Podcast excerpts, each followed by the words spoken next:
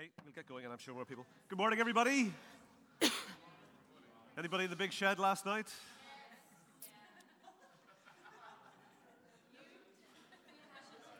Do you know there's something amazing about when Curtis Mayfield comes on, isn't there? Uh huh. Everybody starts dancing when Curtis Mayfield comes on, even me.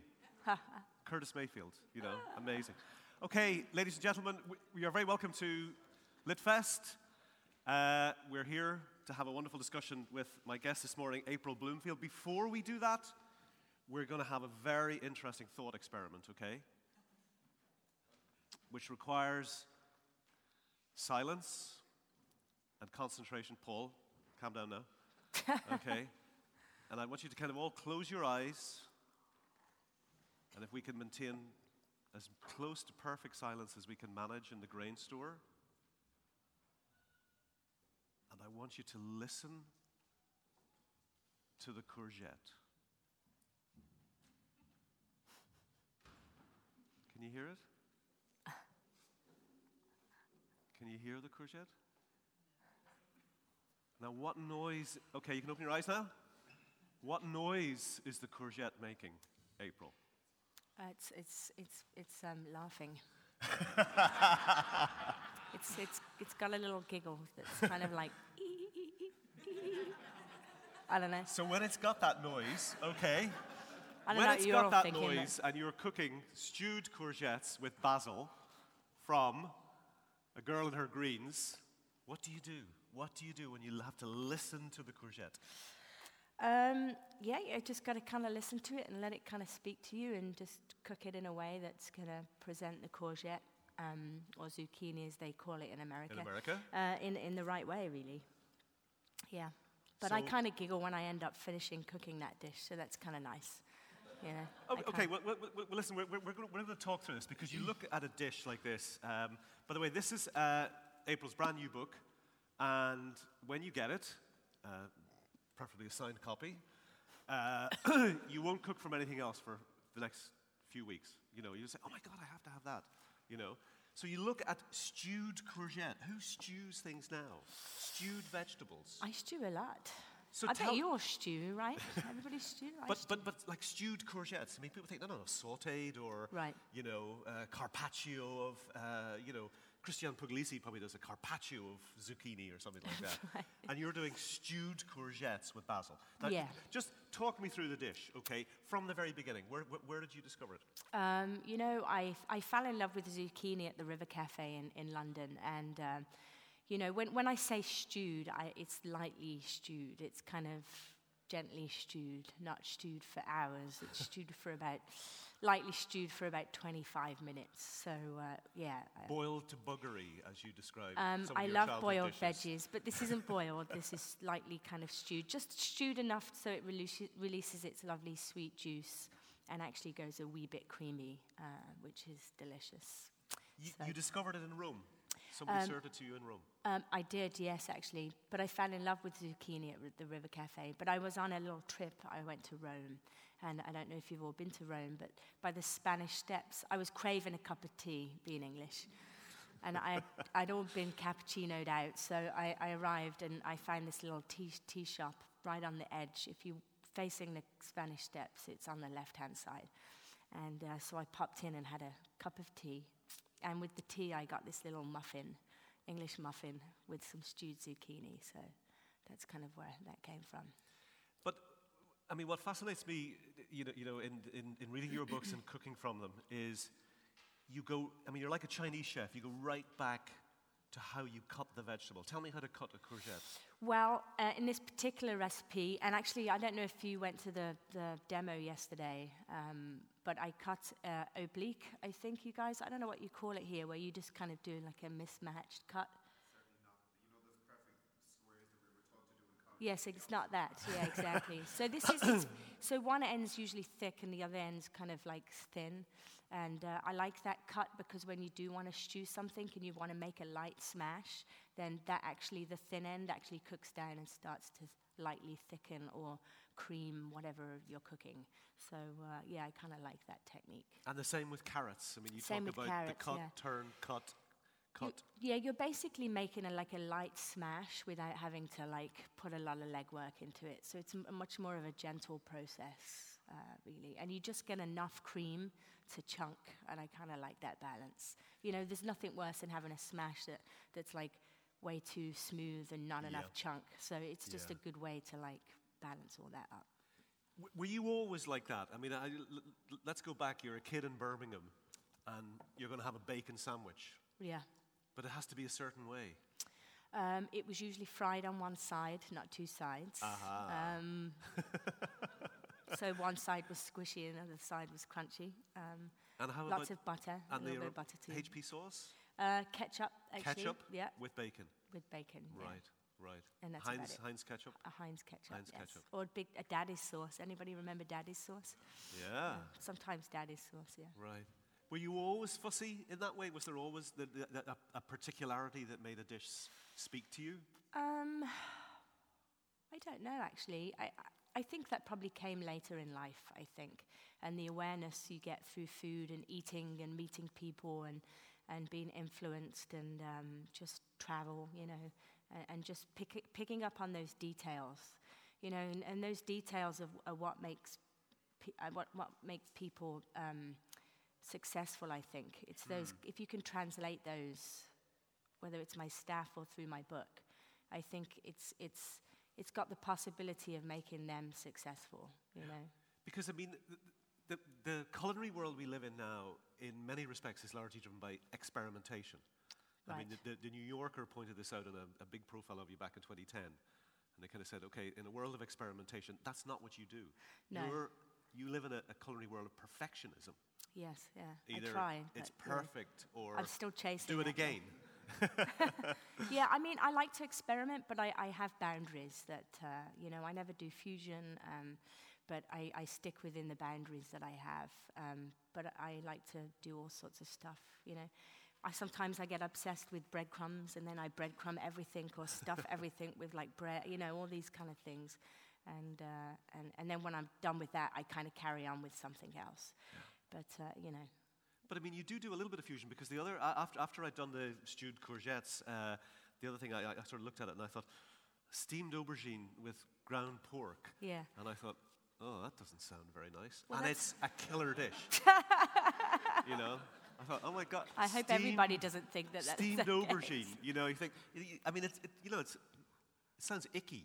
No, it's not. Well, no, it's not. No, it's, not. It's awesome, but it sounds Nobody's going like. to buy the book now. No, they will. they will buy the book. Let me assure you, it doesn't sound good. It eats awesome. Absolutely amazing. It's an amazing dish. But you are messing around there with a, a Sichuan dish. But this is not fusion. This is like uh, you can do it in Szechuan food, Thai food. They all have their kind of eggplant with a little bit of Yeah. meat, or green beans, you know, with ground pork and lots of Szechuan pepper is del- you know delicious. So I just I kind of I just did a recipe that I really adore and popped it in the book yeah, it's a beautiful because. I thought other people would appreciate if they're, Yeah. they've never had it Yeah. before. But But let's go back because um, you're 16 years old and you're going to be a policewoman. I wanted to. Yeah? Cagney and Lacey yes, chasing Cag- bad guys in yes, Birmingham? Yeah, yeah, I love the bill, right? I love Yeah. Cagney and Lacey. Chips, I adored those. I loved watching Chips, you know. And actually, when I eventually got to California and I saw the, the guys on their bikes, I was kind of like, I actually saw a car chase in San Francisco. Oh, wow. And I was just coming down towards the Tenderloin, and I was in a cab. And this big San Francisco uh, police car just kind of, and I was like, it was kind of Was cool. it real or was it a movie? No, it was real. Real? I was Wow. like, gosh, it happens, you know. They're all like, "Wow." anyway. So you were going to be that cop. What happened? Um, I left my application form. In England, they have this cadet se- Yeah. scheme, and I don't know if they still have it, but at 16 you can apply and then, um, and then you know, go into full-time police force when you're 18. And uh, I just, you know, I think I was a regular teenager. I procrastinated, and um, and uh, I left my application form too late. I popped it in the post. A couple of weeks later, said, "Sorry, you have to reapply when you're 18." And at the time, my two sisters were cooking, and uh, one was still at cooking school. So um, my mum kind of sat me down, and she's like, "Look, you know, what are you going to do? You have about three three weeks to leave school, and you haven't done anything."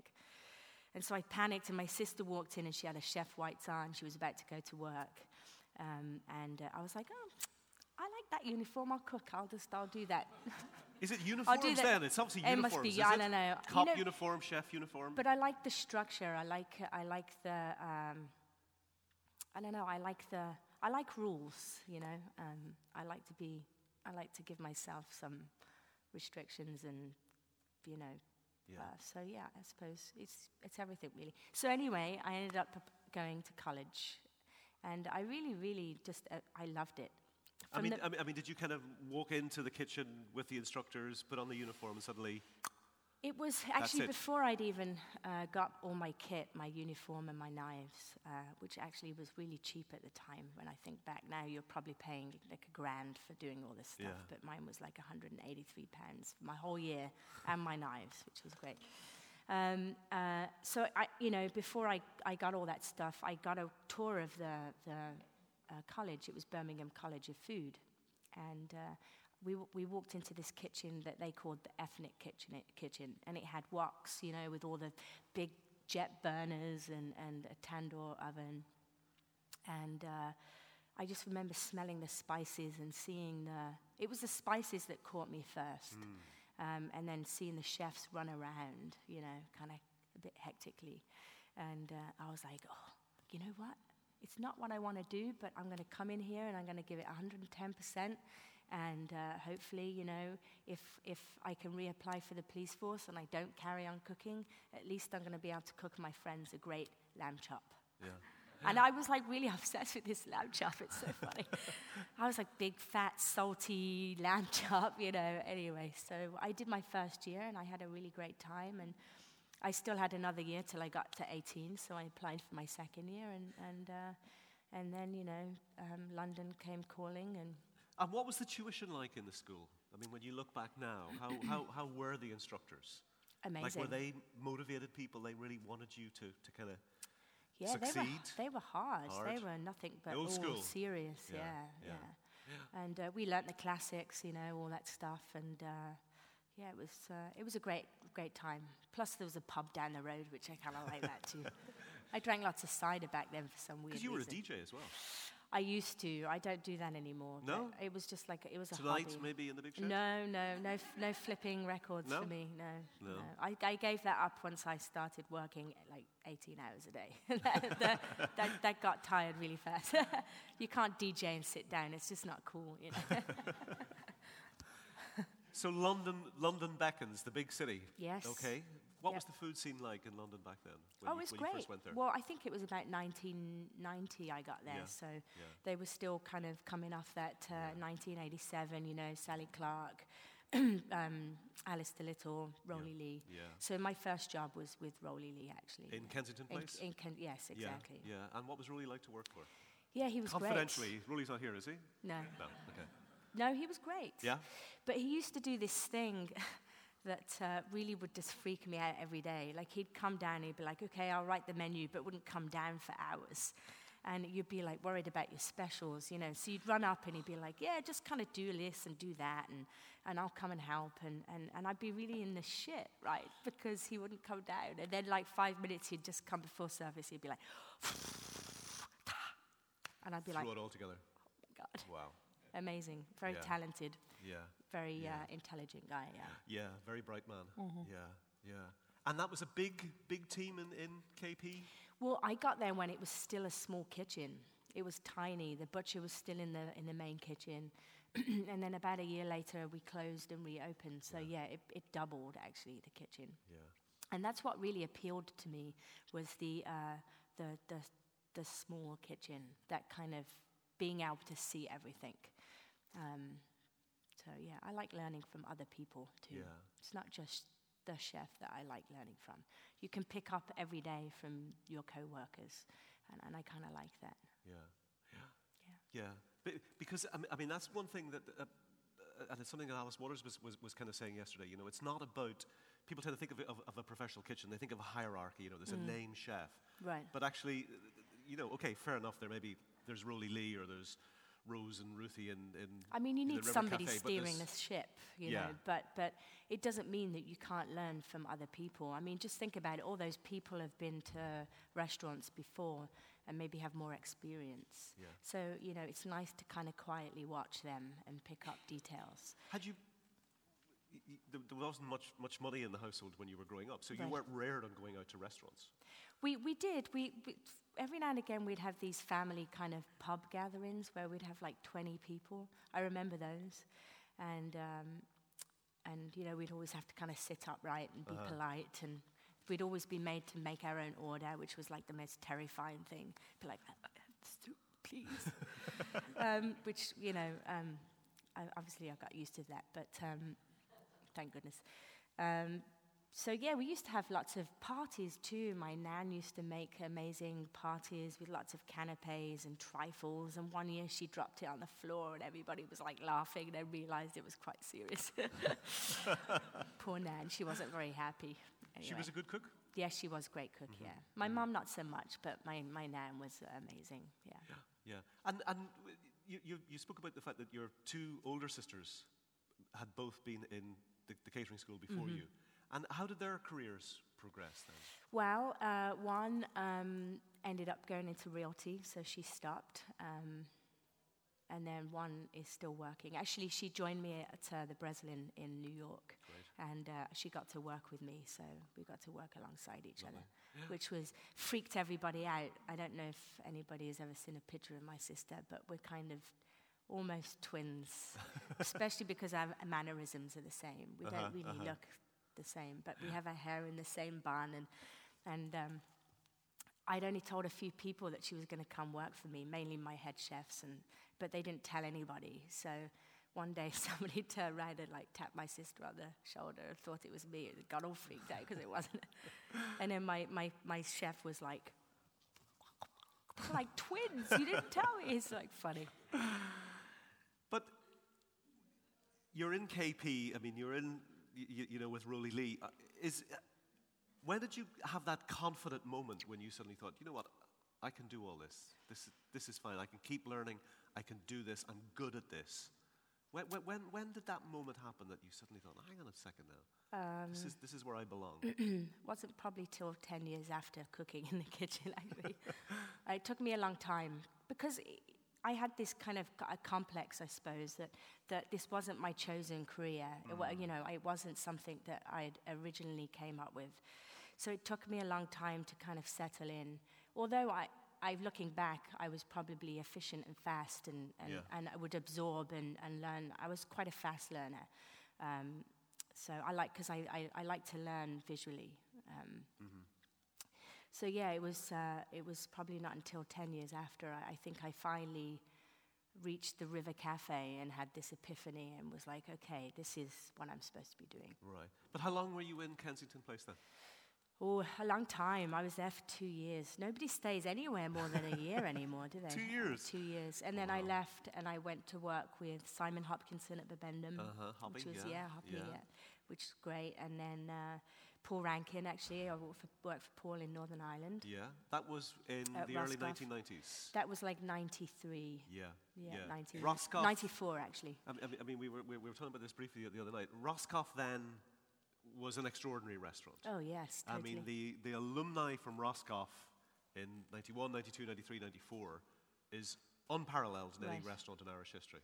But I didn't know you were there. You were there with the late Robbie Millar and yes, yeah. all, Niall um, McKenna, all those other extraordinary was- chefs. I was there only six months, but I had to come back for personal reasons. But um, yeah, I loved Ireland. I loved the whole, uh, so friendly. It was green. It was luscious. Bombs. A major uh, bumps. There was a few scary moments, yeah. But um, uh, actually, I remember one guy. Actually, he must have come from the army, and he, he'd, he'd have to check his car every Yeah, night, which was yeah. kind of crazy. with the, the mirror. With the mirror, With the torch.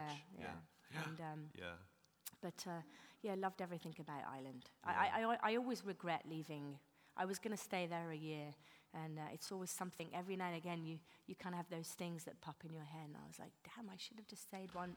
It's like an, another six months. Yeah. And so Yeah. I like commitment. I like once I make a commitment, um, I, I, I like to stick to it. Yeah. I, I lead by my word. So. I was a bit disappointed. Right. Yeah. Right. But, uh, but Hopefully, again, I'll shake that off sometime soon. I don't know. it's only taken me t- 15 years or so. to get over it. 20 years. 20 years, yeah. exactly. So you're back to London Um, into yeah, the River Cafe? yeah, back to London. Uh, well, actually, I, worked at the Brackenbury. Anybody know the Brackenbury with Adam yeah, Robinson? Great restaurant. Yes, restaurant. yeah. He was super talented too, and uh, would You, do you, you were really cuff stuff. hitting very hot places there. I mean, Roscoff at its height, the Brackenbury, the, Right, you know, right. the, the early Kensington Place. Yeah. Great, great, great kitchens. Yeah, Great uh, restaurants. Good teachers, you Good know. teachers. And actually, it was really nice to kind of go from each restaurant because I really got to learn a lot in each and different things. Like at Kensington Place, you know, uh, it started off as a small restaurant and then gradually got and increased uh, the volume, and it just made me become uh, uh, good at cooking high volume, Mm. but consistently. And, and I think consistency as a chef is a really important thing. You know, that's part of your foundation. If you can cook 200 pieces of fish consistently Yeah. and season them evenly every Yeah. time Yeah. and get the same amount of crisp on the skin and the same perfect kind of flesh underneath, uh, I, I think that just gives you really good structure. How do you maintain that attention level? You because you know focus. I could try to kind of cook 200 pieces of fish the Right. same, and I might get through to number 64, and then 65 will be just a disaster. You know, You just have to use every cell in your body and just all your might just to kind of keep things. You have to like power through. It's it's it's you know it's getting through those pain barriers and just making sure that, that you're kind of focusing on on the job at hand. was there anybody who taught you that, or did you teach that yourself, or No, did you had just see learn that, the other guys, the other guys had to maintain that level of Yeah. you know concentration and Mm-hmm. discipline, and like working when you're tired? yeah, yeah. You know, that that's that's hard. You just just get in, You know? get it, get in there and do it. You know, you have to kind of, uh, you know, a lot of people give up too early now too. I think, and uh, they don't kind of push through those barriers. Yeah. So they end up just leaving. But you're going to learn more by staying Yeah. than Yeah. just walking away and not yeah. not figuring out how you're feeling or dealing with stuff or talking about it even. You know, a lot of young chefs don't talk about it. I always used to go up to like Rowley and say, hey, Rowley, how can I improve? Like, what can Yeah. I do? Do I need to speed up? Am I going too fast? Like, you know, all these things. Uh, you know, asking questions. A lot of chefs don't ask questions anymore. Well, you would they be male chefs? Do they think they already know it when they're 22 years old and they think, oh, hey, man? I just don't think any know. youngsters, any, I, I'm making myself sound really old, but um, Young probably- people. Yes, young people, exactly. So- no, I think it's men, women. Yeah, it definitely. Um, they need to ask more. Is there, a, is there a difference in the professional kitchen between the way uh, you know, a woman is going to ap- approach the task and a, and a man is going to approach the task, as far as you can see? No, not really. No. No, I hate that question. I know, but I mean, there's a, you, you know, there's a conventional wisdom that if you like, men cook to kind of demonstrate their skills, Right. whereas women cook to kind of satisfy the customer and to I, nurture thi- you. I think men are more cerebral. You know, I think they cook that way, and I think women are much more soulful, Mm. and they have this connection. Like I, I feel like my connection with food comes from here, and uh, you know, it's it's really important for me to keep that connection and and have that. You know, like it's really done with love and passion and and drive and um, yeah. But, but when you think about that, i- i- does, does that take you back to your childhood? I mean, I'm very struck in the books by, you know, you re- remember very simple things in your childhood, like so fondly, you know? Yeah. I mean, those overcooked Brussels sprouts, boiled to buggery, you know? And you sort of think, oh, yeah, they were, they were nice, actually. You know, they were, I did, I did quite like them at the time. Yeah, but Yeah. yeah. Yeah.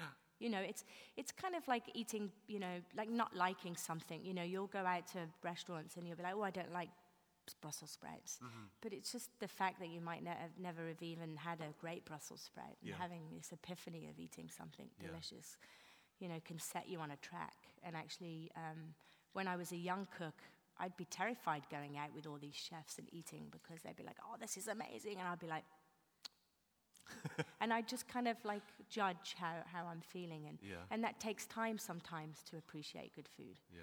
Um, But you're learning all the time now. And then i- if we could jump forward then into the River Cafe, yeah. you know, I mean, th- that, that was an epiphanous experience. Yeah, it was. You. know, I was almost going to give up cooking before I got that job. So it was kind of a last chance saloon for me to, to get that job. Uh, I used to watch Rose and Ruth on TV in the Italian kitchen. I don't know if you guys remember that TV show. Yeah. But I just, I loved the way uh, Rose just kind of threw, threw in the salt in the pan and she'd be like, does that the garlic and the salt? And, and it was just very simple food and Yeah. uh, nothing was ever chopped fine. It didn't seem like it had this stress. I hated chopping things fine. It was so stressful. It was like, you know, got to be perfect and you'd be eating all the offcuts, you know, of whatever you're chopping. But and uh, I used to lay awake at night just thinking, oh, you know, I really want to work here, but I really just don't know if I'm good enough to work there. And, um, So how and did you I'd get, get really did you get the gig? excited. Well, I called up an old friend um, who I'd worked with. Actually, I ended up working with three people that ended up being there uh, in previous jobs. And uh, I said, hey, you know, I'm looking to move on and uh, I feel like I want to work at the cafe. And so they asked Rose and Ruth um, if I could come in for a trail. And I did my two week trail while Uh-huh. working at another job. And um, uh, I had to make this walnut sauce, um, and it's a wet walnut. I'd never seen a wet walnut before. It's basically a walnut that's young and fresh, and it's very moist inside. It's not overly dried. And I had to make this dish, uh, which was really scary uh, to make, because normally on trails you don't get to make stuff. Yeah. So I got stuck in, and I can see why they wanted me to make it, because you have to boil, you have to crack the nut, and then blanch the walnut in milk and then peel the skin to get rid of the bitter skin. And so um, that's why they probably got me to do it because they didn't want to do it. That's what trails are for, anyway. Yeah, yeah. Um, so I ended up making this sauce, and then you use the milk to soak bread, which becomes part of the sauce, and then you pound in a pestle and mortar, not a Robot Coupe or a, coo- uh, a Magimix, uh, with garlic, um, and it was basil at the time, but I think they've changed it to parsley. So you can use either of those. A really great Tuscan olive oil, so it was like spicy, grassy, delicious, complex. And, and it was the olive oil that kind of brought it all together. It was the garlic, the, the basil, and the olive oil. And I think if you were missing either one of those ingredients, it just wouldn't be that amazing. Yeah. It's, so it was the combination of everything. And then this really delicious sweet walnut with just a little bit of texture with the creamy uh, bread. Uh, and then they just tossed it. It was room temp. They put it in a pot, hot pasta. And I just, I ate a spoon and I was like, oh my gosh, I almost cried. I, I, I just remember it was like somebody had hit my, a like a pan, like a big cast iron pan on my head and, and was like, what have you been doing for the last 10 years? Yeah. You know, Yeah. th- this is where you should be. Right. And uh, it, it was as though my palate had gone from um, to a higher consciousness. It was the most amazing experience. It was like all of a sudden my palate, got, I like got it, Yeah. and then it clicked in my head, and I was like, I'm meant to be doing this. Right. And uh, Right. it was the most uh, amazing experience. And did you have the, the same experience? Because you, you, later on in the book here, you write, if it weren't for kale puree, I wouldn't be where I am today. Yes, yeah. So kale was another So this is- entry point. Well, this is this is what I was watching Rose and Ruth on Italian Kitchen, and uh, this is the dish that made me want to work there. It was a real simple dish with boiled salted water with Maldon, of course, big big handful, and um, and a few cloves of garlic, and then big uh, handfuls of Cavolo Nero, Yeah. And then the Tuscan olive oil. So they would blanch it with all the with all the garlic, drain it really well, put it in a Magimix uh, with the garlic cloves and some fresh garlic just to balance it, and then lots of Tuscan olive oil. And it was the most amazing, bright, luscious vegetal um, puree I've ever seen. And it was on TV, and I was like, I want to cook like that. And uh, so um, what I did the next day is I was sous chef at uh, the Brackenbury, and so I went back and I, I made this uh, dish, and uh, it wasn't as nearly as good as the one that I eventually got to cook when I got my job at the Yeah. River Cafe. So. But I'm, I'm struck by the fact that, I mean, that's two very simple things Mm-hmm. walnuts, Yeah. kale, but done in a very precise and respectful way Yeah. with optimum ingredients. And it's just, as you say, it's, it's a revelation. Mm-hmm. It's a revelation. Mean, Yeah, was, was that the- the the story f- of being in the the River Cafe?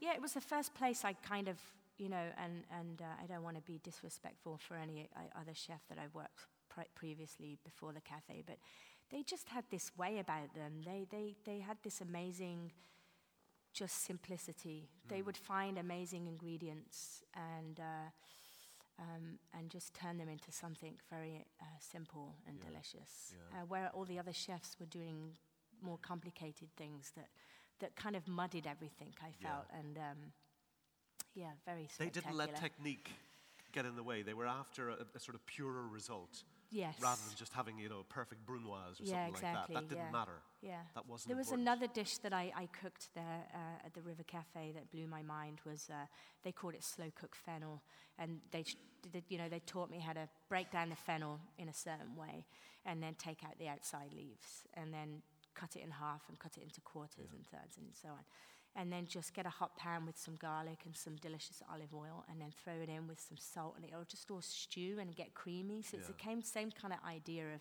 just getting it to the right texture with the right amount of creaminess. And, uh, you know, it just blew my mind. It's like three ingredients, Yeah. but it's all about the fennel, you know. Yeah. It's not about anything else. And uh, just, you could just eat a whole bowl, you know. Yeah. Amazing. But you had another, I mean, later on, you, you, you- recount in the book, you actually had the good luck to have dinner with the great, March, the late, great Marcella Hazan. Uh, I mean, Mm-hmm. Yes. again, another extraordinary cook, not a professional cook. Right. She was a scientist by training. Yeah. Taught herself to cook in order to feed Victor. Lucky Uh, man. but, but I mean, what a cook. Yeah, Marcella was. amazing. Tell us, tell us about She had dinner this- at, at, sh- at sh- She had that same kind of earthiness, you know, um, that kind of, uh, she had that soulful connection. You know, she really understood food. Uh, and I remember I was in, I was in uh, Australia with Fergus Henderson, and Fergus was drunk. And I, was, I just got off work, I'd been working really hard, and I was in this miserable place in, in, in, uh, in Australia that I was cooking. And uh, I'm not going to mention any names. um, um, but, uh, and Fergus was like, oh, do you want to come and meet Marcella Hazan in Florida? And I'm like, yes, please, that would be awesome. That'd so be I, met. I met Fergus in, in uh, Sarasota in Florida. And uh, I think I was on the beach having like some crazy drink, like a pina colada. And uh, offered Fergus one, and he doesn't like pineapple, so oh well. Um, I had to drink it all myself. So the next day, we were like, we were anticipating uh, our arrival, and we were all quite nervous, you know.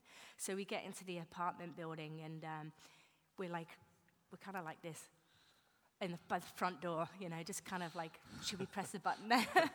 so we press the button, and Marcella opens the door, and then Victor's behind her, and uh, she, uh, she introduces herself. And uh, the waft of truffles coming from, coming from, Mich- I was just had this moment, I was like, oh, oh my God, Marcella Hazan, she smells like truffles. you know, when I got really excited. And so she guided us in, and we sat on her sofa, and she had a, an array of, uh, of these um, snacks. And uh, I, I finally found out that it wasn't uh, Marcella that smelled like truffles. Although that would have been wonderful. It was little um, pickled peach peaches. They were like this small, like picked early and then preserved in in uh, in uh, truffle oil. Wow. And uh, but then she gave me this thing called a carta de musica, and it basically means sheet music Sheet music bread. Yeah. because you're supposed to be able to see the sheet music uh, through through the the piece of bread, or it's the sound uh, when it comes out of the oven. Um, and it was basically butter, bottarga, and then more butter and sh- the sh- sheet music. So it was basically a crispy sandwich. And Fergus is talking with Marcella and Victor, and I, Trevor was there too. And I'm eating this thing, and I'm, and it's the texture. It's just crispy. It's crunchy. It's buttery and slightly salty, but sticky. It was like peanut. It was like eating fishy peanut butter. It was all like getting stuck. It was lovely.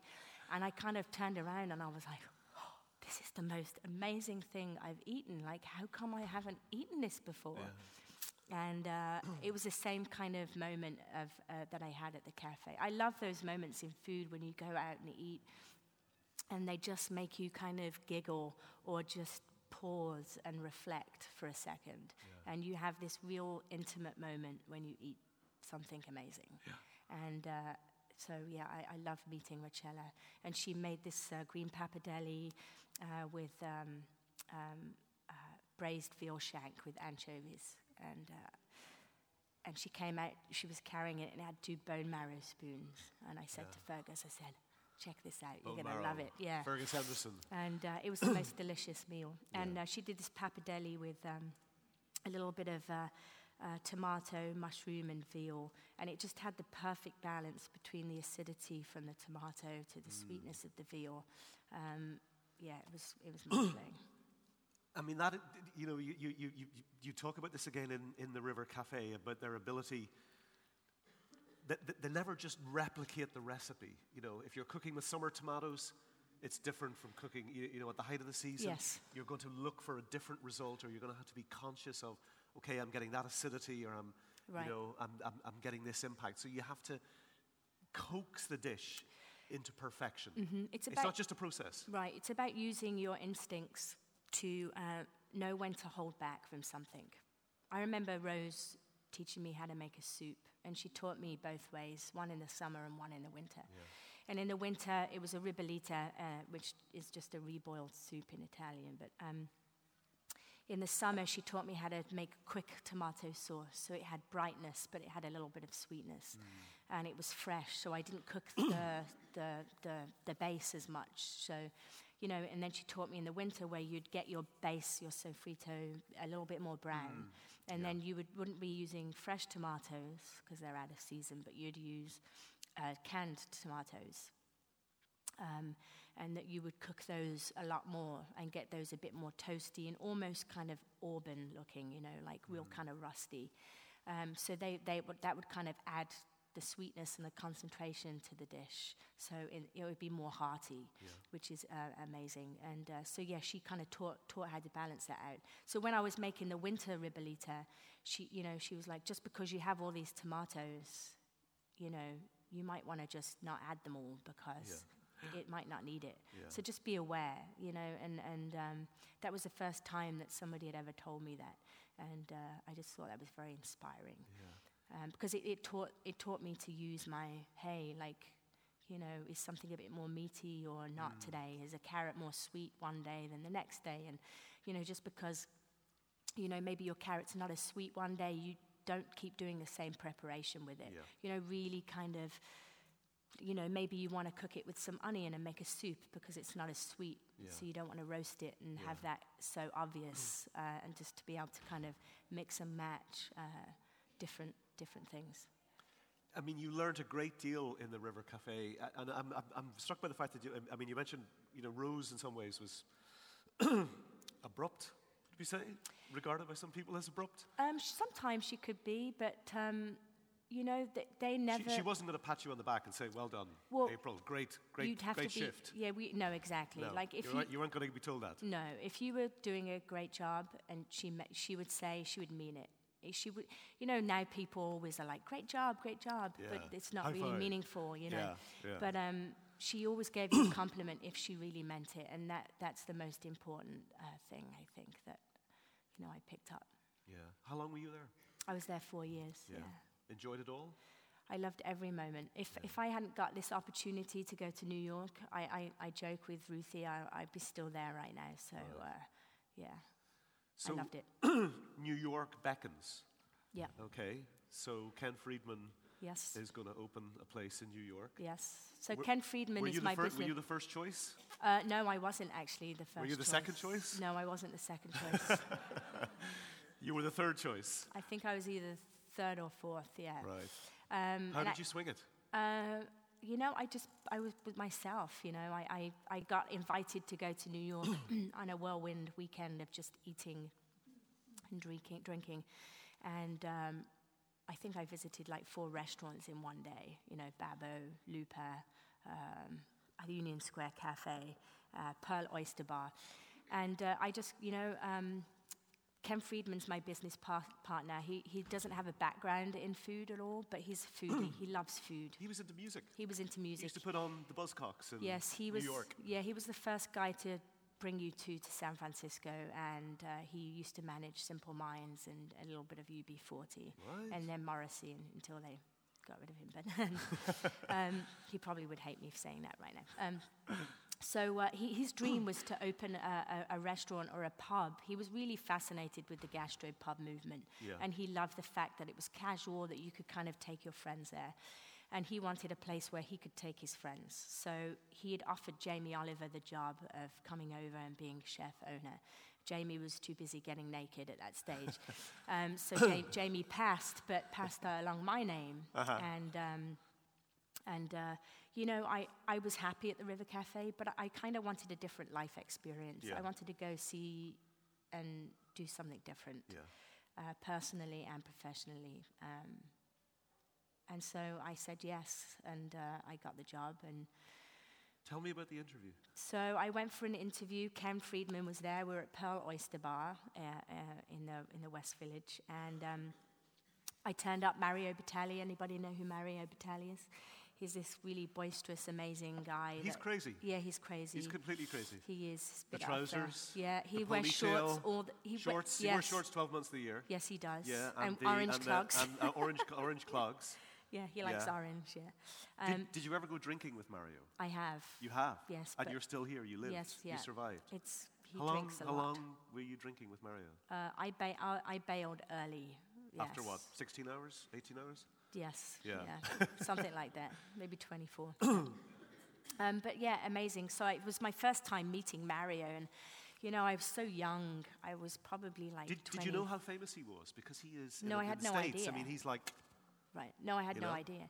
I had to ask my friend Pete Begg. I was like, "Who is Mario Batali?" And he's like, "You don't know who Mario Batali is? What?" You know, he's a great Scottish guy. And uh, I was like, "No," and he's like, "Oh, wait till you get there." Yeah. Uh, Batali, Bastianich. yeah, and Bastianich. And you know, Mario's larger than life. Yeah. He's really gregarious and fun and, and excitable. And he's apparently said to Ken, like, if this woman is the woman that's going to be the head chef and your partner, I'll know in 10 seconds. Yeah. And, uh, you know, of course, I had lots of burns on my arm. Yeah. So the story goes um, that, that he, liked, he liked my persona, and, but he loved the burns, the fact that I, I was fearless, I suppose, in his Have you words. got any to show us? I do have one, but I don't want to. No, it's no. fine. Okay. Um, um, so he apparently he give, gave Ken the thumbs up, and uh, so yeah, I, I took the job. It's a huge leap into the unknown. It was a big leap. It was a big leap for me because I didn't know Ken that much. Yeah.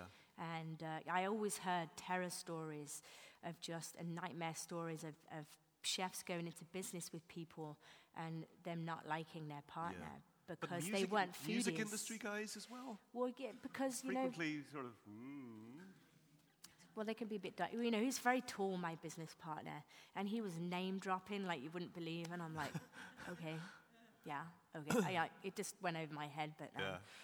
I remember being, being really tall and loud and thinking, well, yeah, okay, you're you're intense, but um, But you weren't on a wavelength at the start. we weren't. He wanted to do tofu burgers.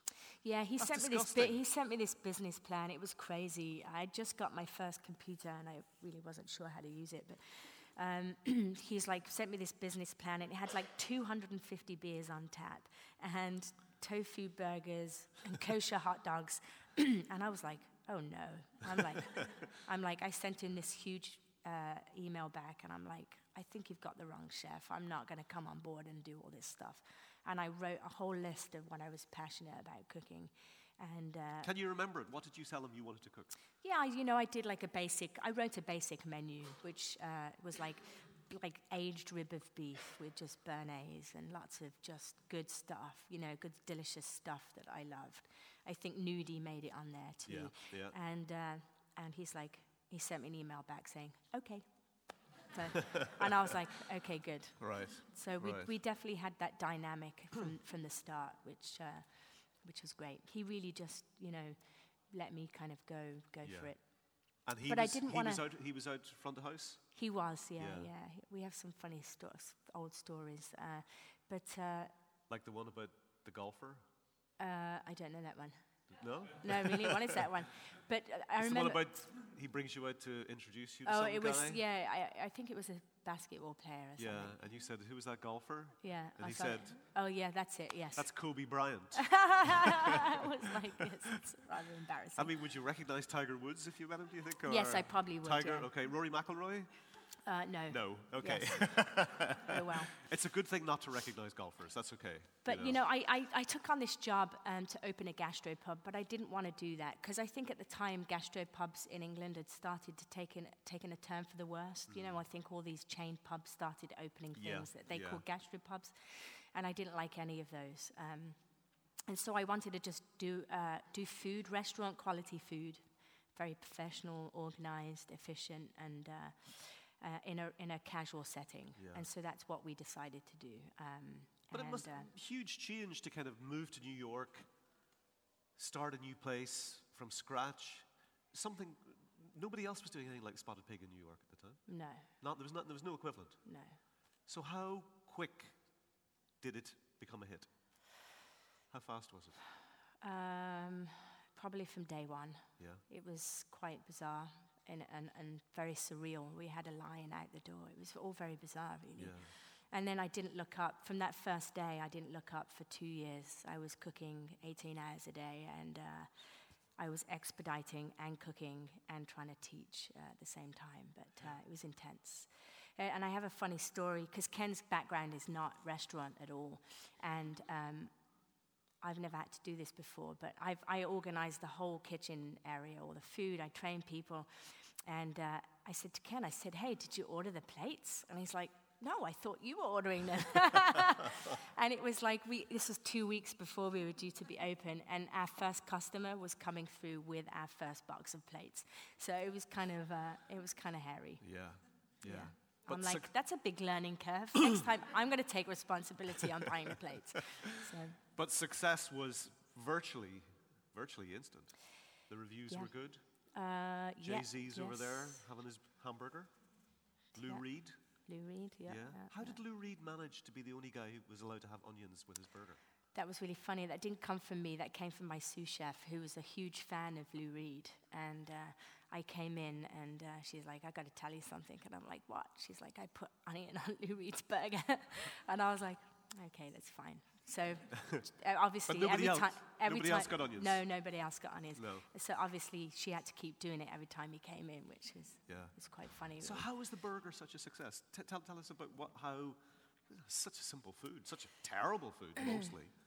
How, Well, did, how did I- the spotted pig burger suddenly ring everybody's bell? Um, I don't know. It's it's got to be just the blend and the.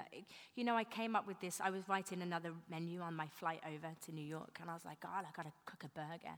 And my last burger attempt was terrible, you know.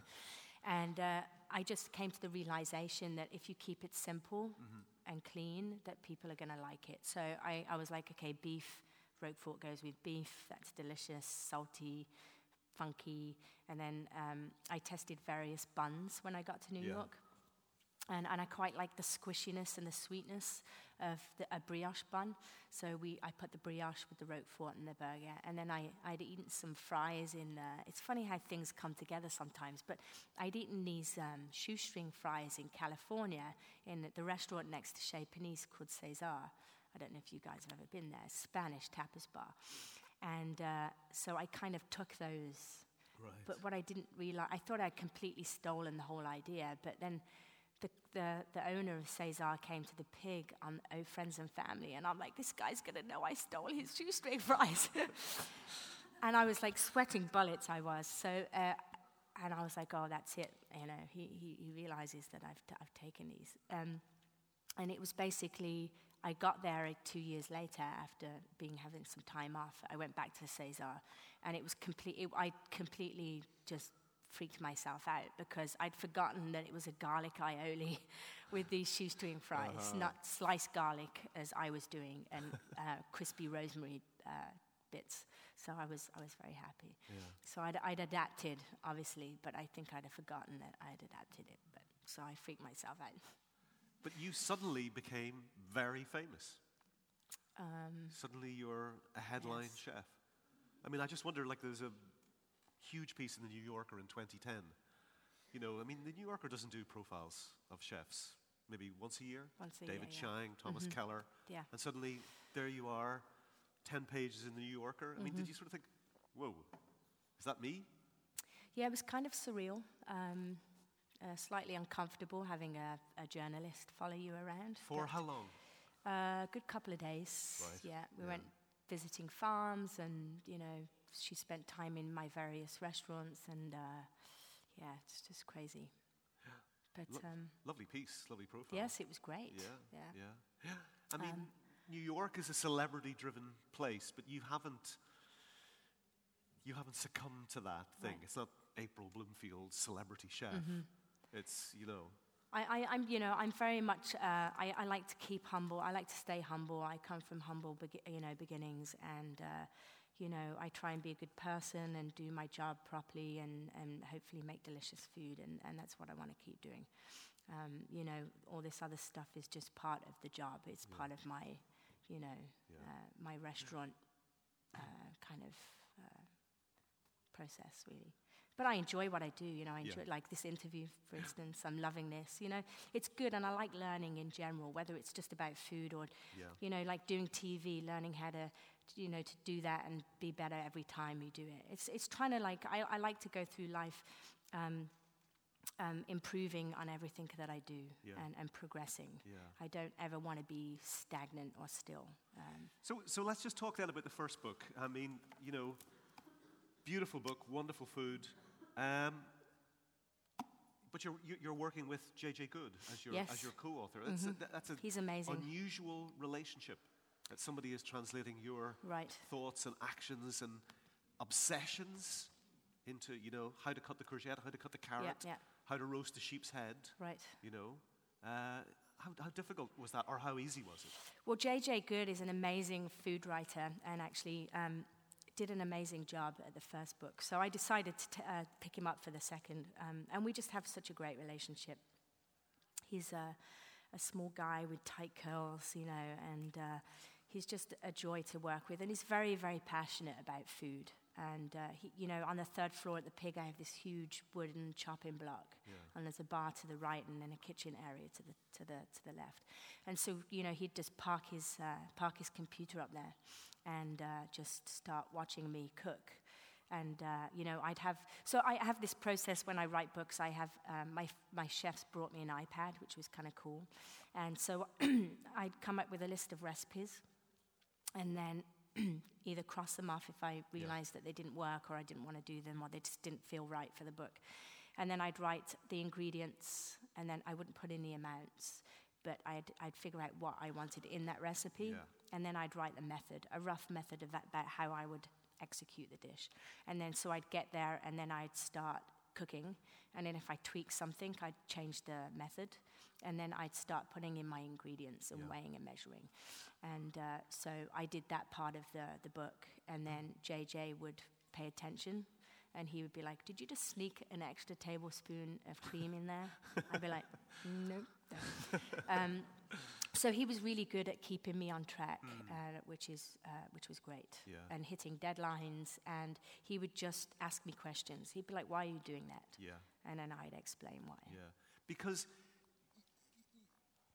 the, recipes, okay, some of them have a, a, a number of kind of processes, but, but when I was cooking the roasted cauliflower salad, for, for example, the other day, I mean, it worked out beautifully because it did exactly what it said in the recipe, what Right, it said in the tin, which is that there's something different going on with each mouthful. Right. You have the pomegranate, you have the cauliflower, you I did it with brown rice. But you it's not have too much, but yeah, yeah. No, but it's not too much. It's not too like much.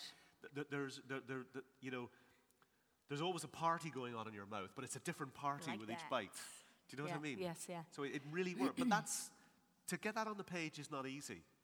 It's not easy. Yeah.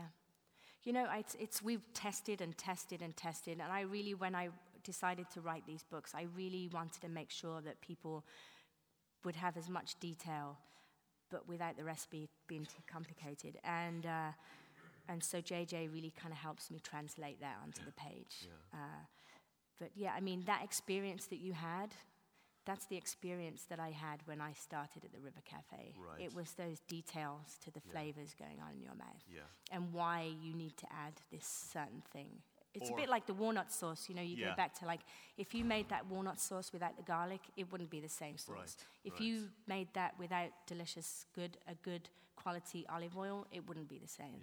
So you need those nuances to make it great. Yeah.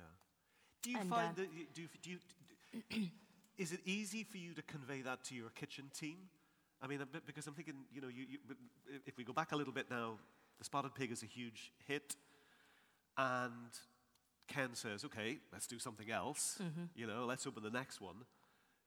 To, to, to translate that attention to detail when you suddenly have not just one restaurant but five restaurants, Right. and you've got restaurants in New York and you've got restaurants in San Francisco, that's that's hard.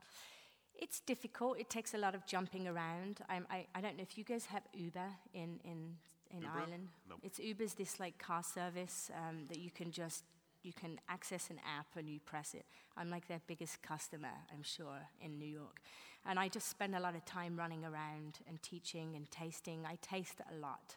Uh, I make sure I check everybody's bees and and uh, and I'm just I'm pr- I'm very present. So it takes a lot of working, a lot of concentration, a lot of hours. Um, but I also have, you know, amazing staff. Like each one of my head chefs have been working with me for six or seven years. Right. So they really are very, in, the- very in a professional kitchen. Yes, yeah. And they really are quite amazing. And, and uh, they really get my palate and get the philosophy. So I, I trust them immensely. And it's, it's great for them to have that and, and kind of carry on, really. If, Yeah. if I can't be in one of my restaurants one, one night, then I know that they're there kind of doing the same thing. Yeah. So what happened after the pig? What did Ken want to do then?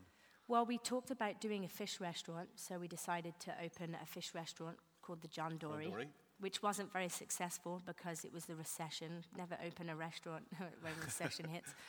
Um, and uh, it was a terrible area that we, we opened. Uh, and uh, it, it's taken me a long time to be able to talk about failures, but I think it's important. Um, I took, So what went wrong? Well, the okay, the- the recession, area? the area, The recession? and and uh, not speaking up. I, I it was my f- uh, I should have. I didn't like the area and I didn't like the space. It didn't feel good, Yeah. and uh, not I didn't speak up about that. And uh, I, that was a very big lesson for me, because it took me a long time to reflect on it. Because um, I always I blamed myself. I blamed the f- I blamed. That it was me, it was my food, but actually it, it was a, a number of things that went wrong. So it didn't work from the start? It was good, but it, you know, 10th Avenue in New York is kind of, it's, it's busier now, but, Yeah. you know, it's not that great, that area. And there was no foot traffic. It was just all wrong from the beginning. Mm. And not speaking my mind was my biggest mistake. Because you felt it was not going to felt, work? yeah, it was, I felt like the space just wasn't very good. Right, And I just, the area was just wrong. We took it for all the wrong reasons. right. And uh, that's something I learned uh, quite fast. How long did it last? uh, nine months. We decided to, we, we didn't want to getting any strife, so we, we closed it early. We, we cut our losses. But we knew we loved the concept. Right. Um, so when we got a space offered to us in the Ace Hotel on 29th and Broadway, we decided that I, I liked the space a lot. It was on a corner. There was a little, little bit more foot traffic, and we had you know people upstairs being able to come down. So, um, and it's much more. It was much more vast. It had high ceilings. It's uh, yeah, it's amazing. It's an But- amazing corner to go eat on. But the idea was the same. Yes, It was the, the, the original idea, but Yeah. in the ideal space in rather the than ideal wrong space. Yeah. Yeah. Yeah. And again, it worked from the yes. beginning? Yeah, yeah, yeah, Yeah. It was great. Yeah. And the Breslin right next door. And it's kind of nice to have both in the same same spot, you know. Uh-huh. So Yeah. it's not too much. I can just run underneath and then I'm like, hey, and then I run back, hey. You know. So, do you still get to do much cooking, or are you really now managing the, the, the Right. other people who are doing the cooking? Or do you I still roll up your sleeves and get stuck Right. in? Oh no, I get stuck in. Like I can't physically be on a station, but when I'm in my kitchens, I'm there helping to cook. Yeah. I'm help. I'm there cleaning for them. I'm help. I help plate. I help season. I taste. I, you taste this. You know, we taste it together. You know, like there's a lot of like, no, that's not right. Throw it in the bin. You know, start again. This Yeah. is what you've got to do. You know, there's a lot of like tweaking and manipulating and Yeah. massaging and you know teaching, basically. So then, San Francisco beckons.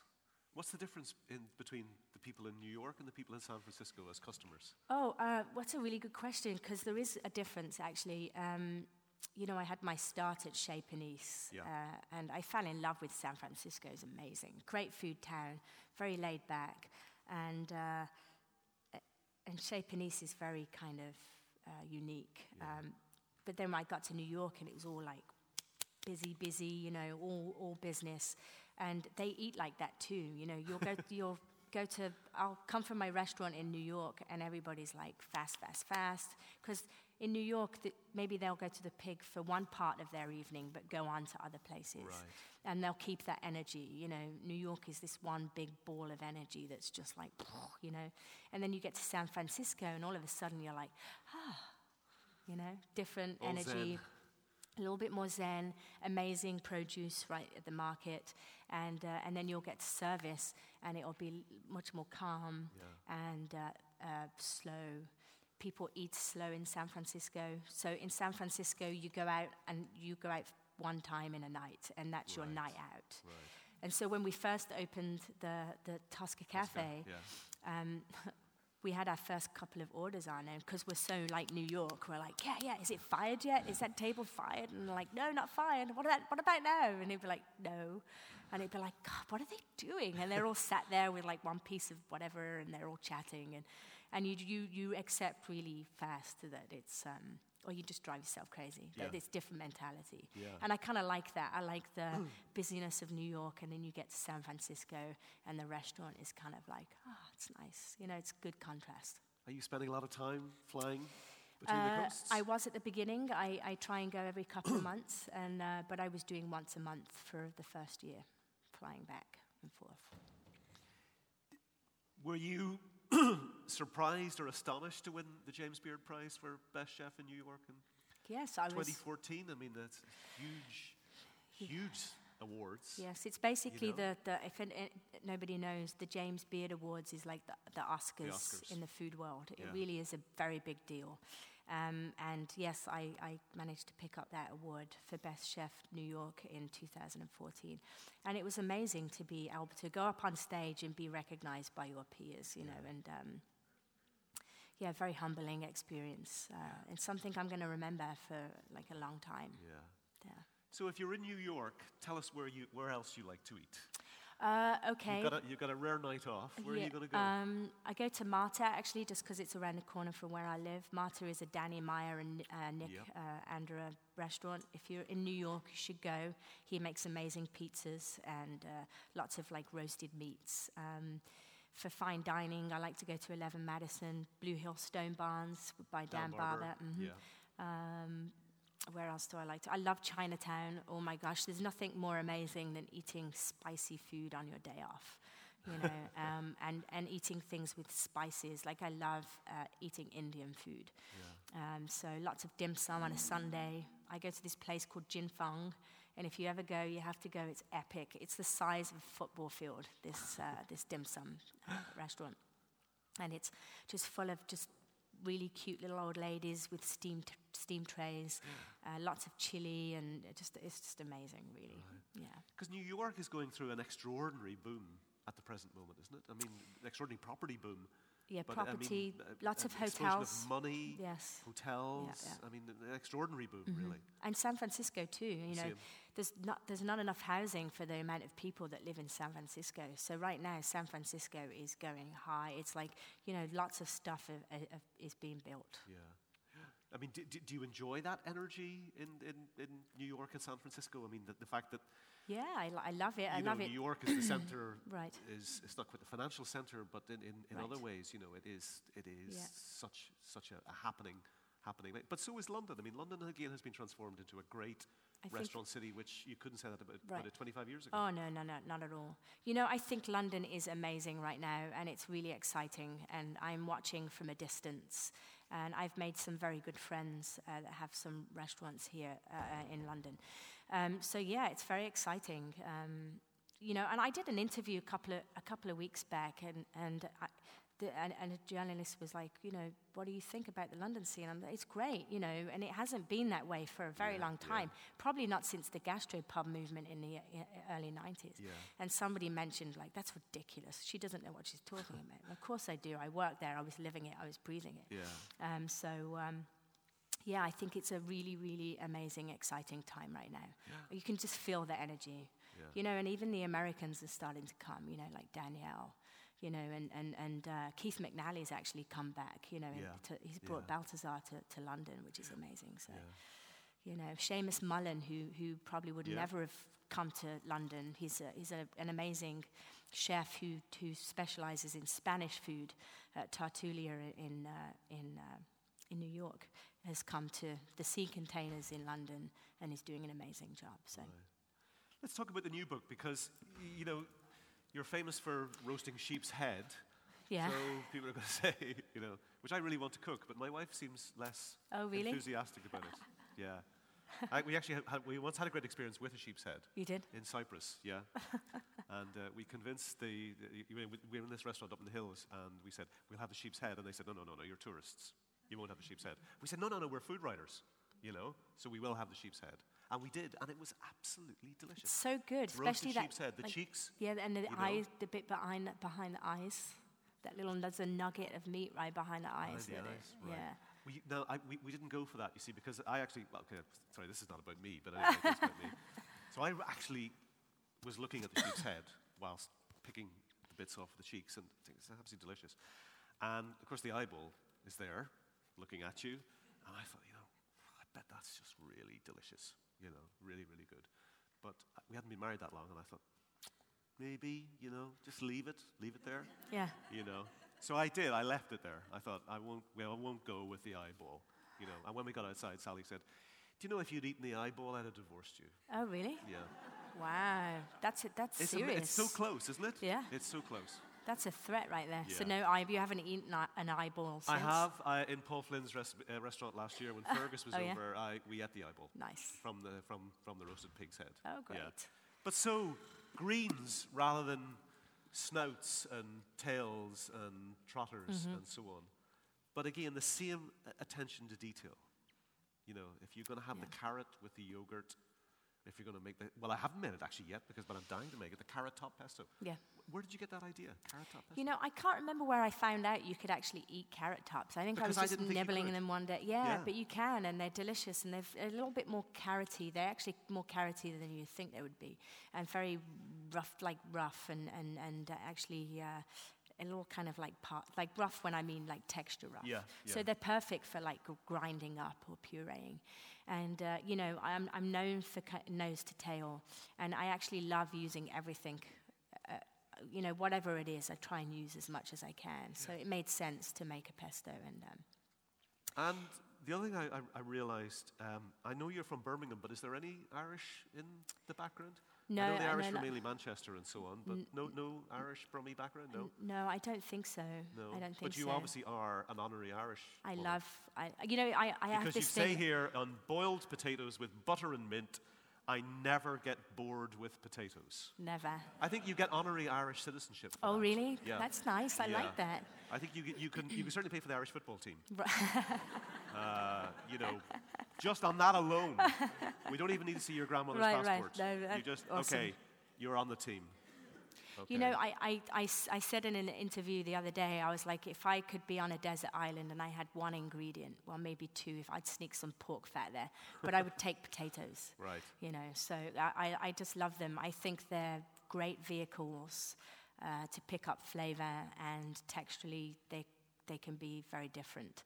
And uh, yeah, I just, I never bore of them. I love them. I could you, eat have them you all a day long. favorite? Is there any one one potato that you sort of think, oh my god, I love No, I like Yukon Golds or I love Satantas? No, I love I love every potato. You love them yeah, all. You yeah. love them all. I, you are Irish. yeah, I love. Yeah. I just yeah. love them. Right, brilliant. Listen, we're going to open it up to the to the floor here now with the, the remaining time. Uh, questions? Have we got a mic, James? If we if we have, and perhaps a beautiful assistant to walk around the floor. Okay. Actually, we, we hardly we hardly need it, but uh, if we have it, uh, just tell us your name and a question for April. We'll start with this gentleman here in the centre, please, if we could.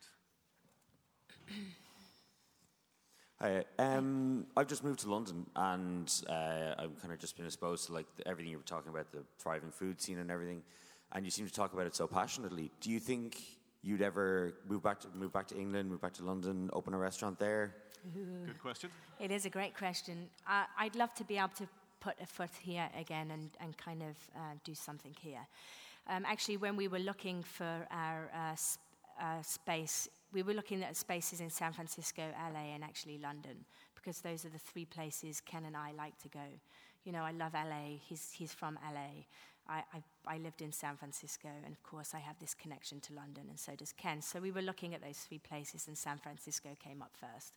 Um, so yeah, I would love to eventually do something here and just kind of bring back my uh, my roots. Yeah. Yeah, Yeah. definitely. Okay, watch this space. Lady over here, please. Thanks. Hi, I'm Jane Kelly from Eat Your Books. Um, Christine Muhlke from Bon Appetit said yesterday that one of the problems with the New York restaurants is that property prices and rentals have gone up so high Yep. that it's really hard to start a new restaurant, but also to get staff because the staff have to live so far out because they Yes. can't afford the rent. So Uh-huh. you're finding that with your three restaurants as well. Yeah, Good I mean, yeah, because I mean, we've even seen iconic places like you mentioned, the Union, Union, Square, closed. Yeah. having to close because they can no longer pay the, pay the rent where they've been for 30, Yeah. 30 odd years. Yeah, d- very much so. It's hard, you know. It's uh, people are living all the way out in Astoria or j- um, just far out places, and then travel time. I mean, restaurant industry is hard enough as it is to have to like schlep, you know, and have yeah. a big commute.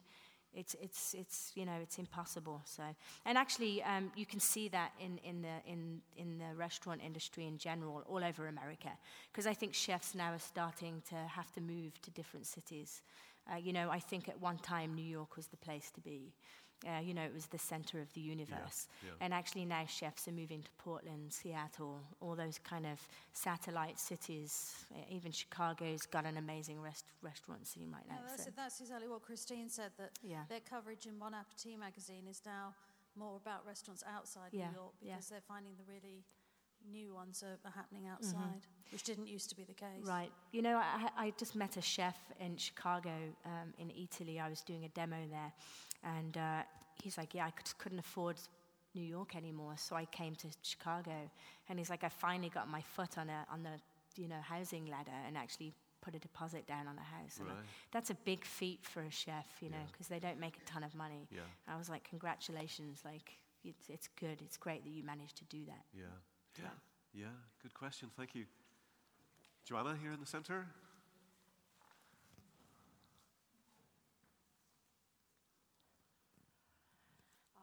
April, Joanna Blythman, you speak so enthusiastically about cooking, and I just wonder is there ever been a day when you've gone into the kitchen and thought, I'm tired today, I really don't want to chop any more onions or, or you know, peel wet walnuts? And if that has ever happened to you, and it may not have, how do you sort of regenerate your energy? I mean, how do you get over that hump? Right.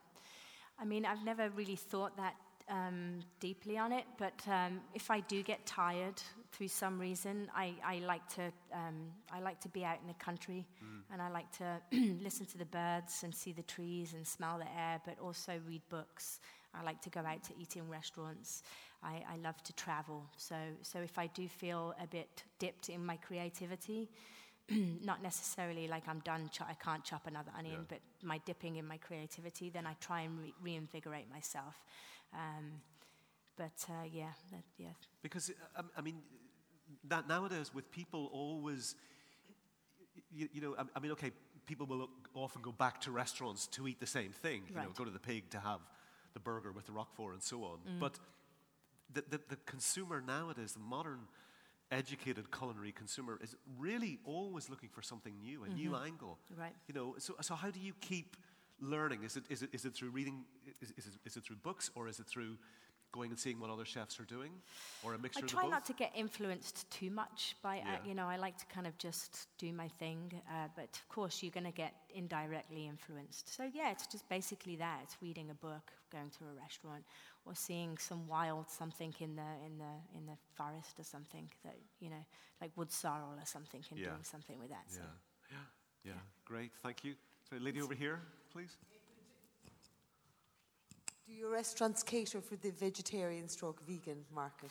We do, yeah. If people have allergies or they, they're vegan, we're, we're quite happy to adapt to anything. We don't mix and match. We don't, like, if we want a burger and you want the side of spinach or whatever instead of the fries, we don't do that. But, like, if you're allergic to garlic, we'll make something new. If you don't like chili or can't, you're allergic to chili, we'll take it out. Um, so we'll, we'll, we'll subtract, but no substitutions. Because actually, actually, I must ask you, know, I, I, a friend who works with us on our books um, was working the big cruise ships in the Caribbean recently, and these are kind of megabuck boats, and so they fax off the menus to these really rich people who are going to come to their boats. And he said every woman came back and said, "I can't eat this, I can't eat this, I can't eat this. I'm allergic to this. I have a reaction to that." Right. So like, like, like, is this be- be- becoming a problem that essentially the old lovely idea of putting food down and everybody shares it Not for is, me. is becoming a no, problem? I mean, I'm, I feel like I'm in a bit of a bubble. I, I, the, I might have the best customers in the, in the world. Um, they rarely ask for anything. Uh, unless it is an allergy. And, uh, you know, the reason why I wanted to make this book was uh, uh, one, I went on a, a, trip to Mongolia, which we can talk about later. But the other one is you have to really go to the pig or the breslin to, f- to know that I'm really passionate about vegetables and equally as passionate about vegetables th- than I am to meat. And uh, you really have to go there and experience because you're not going to know any other way. But now you can because I brought out a book. But, um, but that was the reason I wanted to show people how passionate I was about vegetables.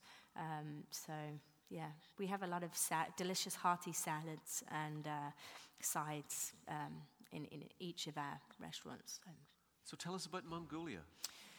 well, I went on this uh, big Mongolia trip in 2010, and uh, I went with seven women chefs. Um, Anita Lo, she has an amazing restaurant in New York called Annisa. Um, Mary Sue Milliken, who has um, uh, uh, some amazing uh, Mexican rest- restaurants in LA. And we just went and did a fishing and hunting trip, and uh, we, somebody had shot a deer, and so hung the deer, and we, we ate the deer. And uh, so we'd eaten a lot of meat and a lot of fish. And for some reason, nobody touched the vegetables. So at the end of the week, there was like these, these slightly older looking vegetables. And nobody wanted the responsibility of cooking them. And I was like, okay, well, I'm going to cook them because I don't want to waste them. And, um, and so I made them, and everybody's like quiet and like whispering and talking. And, and I was starting to get a bit paranoid. And I'm like, what's going on? And they're like, wow, you're like a vegetable whisperer. I was like, thank you. I like it. Like, I love my vegetables. She's like, you turn these like old vegetables into something amazing. So, Yeah. so that kind of set me on a track. I was like, oh, maybe my next book will be, you know, I'd like to do a veggie book. Yeah. so. Yeah. Did you enjoy writing it? I mean, I must say, Yeah, I I, loved You it. know, from the day I got it, I just w- was cooking from it straight away. And Yeah, I it's, loved it. uh, And the focaccia recipe, Sally made the focaccia recipe. It's a Oh, yeah. killer. Nice. It's Very just amazing. It's so satisfying. It's hearty. You know, well, well, it is, but it's got it's. You, you know, focaccia. You tend to think, okay, it's it's got an ethereality and so on, but this is a, a gutsy focaccia. You know, with the red onion and the potato. It's Yes. a beautiful, beautiful recipe. Thank you. That's very sweet. Really good. It's good with slathered with uh, gorgonzola. Too, plenty of just butter. a Note there. Yeah, plenty of butter. Yeah. Fantastic. Awesome, okay, thank Ed- you. Eddie, Hi. lady, lady in the front. Oh. Sorry. Yeah. Oh, sorry. Sorry. I beg your pardon. Hi, Sorry. Go ahead. I was just wondering, uh, has the, um, the change in the drink scene influenced your menus over the last five years question. with the rise of cocktails and, and new wines coming through? Question. I think they've always been in balance, I think, in our restaurants. You know, we've always had a good balance between drink, like co- great cocktails Uh-huh. and, and food. So I think we've been pretty consistent with that vision for, for like 10 years. Yeah. And maybe it's different here. Maybe it's, it's, it's, it's arrived a little later. I don't know. But in New York, it's We don't have the same mix, the same You mixology scene, scene to the same Right, extent okay. at all. No, Right, no. what it's about growing. London? It's, it, It's growing, but Yeah. but I mean, we have in Ireland certainly craft beer. Uh, there's a slow movement towards natural wines Mm. and so on. But I mean, New York obviously is sort of mixology capital Yes. of the world, Right, really, right, in, in yeah. some ways. and yeah. has been for a very long time. for a long time. yeah. yeah, yeah, yeah. So- That's a good question. Sorry, the lady in the front. Hi, I just wonder uh, you've had an amazing career and done so much stuff. What is your proudest moment? You know, what are you most proud of in your, In, in my, in your um, life so far in your journey? um, well, there's a couple of things, but ma- I think maybe getting my job at the River Cafe was the most uh, impressive. I think. Yeah, You, because you didn't expect to get it? or I didn't what? expect didn't to expect get to it. get it. Yeah. Yeah. I didn't, then- you know, I didn't ever think I was good enough to work Yeah, there, you know, yeah. and for them to offer me a job at the end of my two weeks was amazing. Yeah. It's, I have a very fun spot. Lovely. Yeah. Lovely. Tell us all, tell us as well, this is one of the things, because we're, we're talking here about technique, but one of the things you, you, you in, in, in the first book, book that you touch on is the correct way to eat a Cadbury's flake. because I, I hadn't known there was a way of doing it other than, you know, take the paper and sit Yeah. down on your suitcase in a Right. Uh-huh. windswept piazza and, and eat a Cadbury's Right. flake. Um, Well, you kind of crush tell Us, tell us how you do it now. You- Okay, you've got the kinda like- flake. yeah. You know, you've got the flake. What's, what's the correct way? Well, I kind of crush What's the it. April Bloomfield way to approach a piece of chocolate? It's really funny actually because when I go to buy a flake, firstly it's got to be firm, like it can't be broken. it's going to sound really weird. So, do it you, has do, to do be you intact. kind of root through them just in case? Do I, have, I have a good old feel. So I kind of okay, go like, they must love you in the sweet shop. they I must, try and they- do oh, here she just- comes. try oh my do- God, the flake girl. here she comes. so I have a good old feel, and then I'm like, that that feels good. It's no flaky bits on there. Right. And then I get Now, it. would you be the same with a curly whirly? uh, no curly whirly. I just No. eat, yeah. Bang it in. Yeah. Okay. Actually, I had my, I had my first curly whirly in San Francisco. Somebody gave me a curly whirly in San Francisco, and I was like, I haven't had one of these for so long. They're Yeah. delicious. Um, So the flake. So you've got the perfect flake. yeah, it's perfect, conta- you know, perfectly wrapped. It's perfectly intact, and then I kind of crush it all, and then I open the top, and I just go. In public? No, in private. I'm not going to do that. Thank heavens for that. But uh, it's really funny that it can't be broken before. You No, know, it's like no. dipping You your. have to break it. yeah, it's like Yeah. somebody else breaking your yolk. You know, you can't Yeah, do that. can't do that, no, yolk. So it has to be intact, No. and then you break it up and you open Right, it. right. It's like the perfect vehicle. You just open it at the end, and it all stays there. You don't get messy. in it. It's just like- anyway, Fabulous. You didn't know that, did you? No, no. What will you take away from Litfest 2015? how a eat a whole flake. new approach to eating a Cadbury's flake. Wow. Thank you. Thanks, guys, for coming and be, being here so early. I really appreciate you taking the time. Thank Fantastic. Ladies and gentlemen, can we show your appreciation? April Bloomfield. you. Thank you. Thank you. Thank you. Thank you. Yeah, thank you. Can I presume you'll be signing copies Yes, of A Girl and Her go- Greens in the bookstore I think sometime right- soon? Right now, I think. Maybe. Right now. Okay. Ladies and gentlemen, thank, you all you. so much for turning up so early on a Sunday morning. Thank you very much.